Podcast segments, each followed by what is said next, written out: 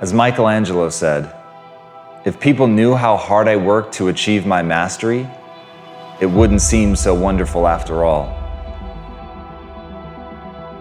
And that's the thing about getting great. That's the thing about being an artist of such caliber that you're remembered for hundreds of years after your death.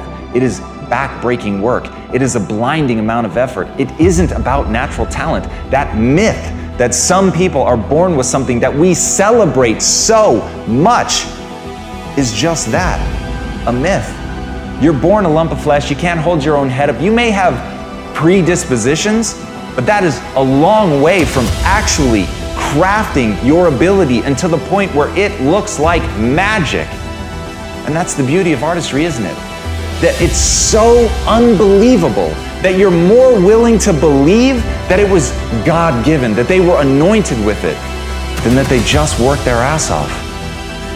But the truth is, every one of the greats, no matter how much natural talent they were born with, they're remembered because they worked. They are remembered because they did so much work. Because in that work is hardship. In that work is difficulty. In that work is unbearable adversity.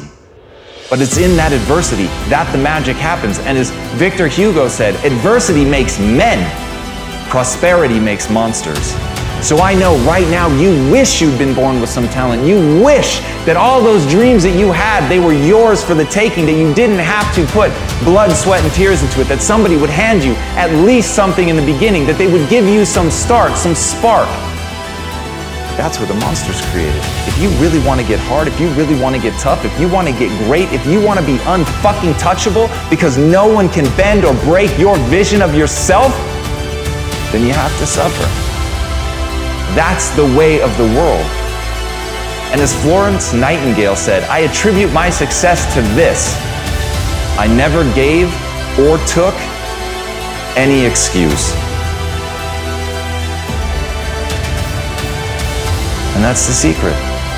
At the end of the day, if you know what you want, it's only a question of whether you're willing to pay the price to get there.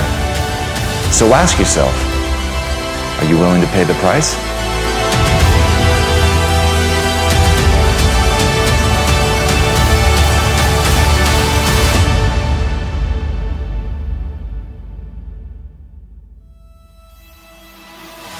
Because if you're willing to pay the price, you can have anything you want.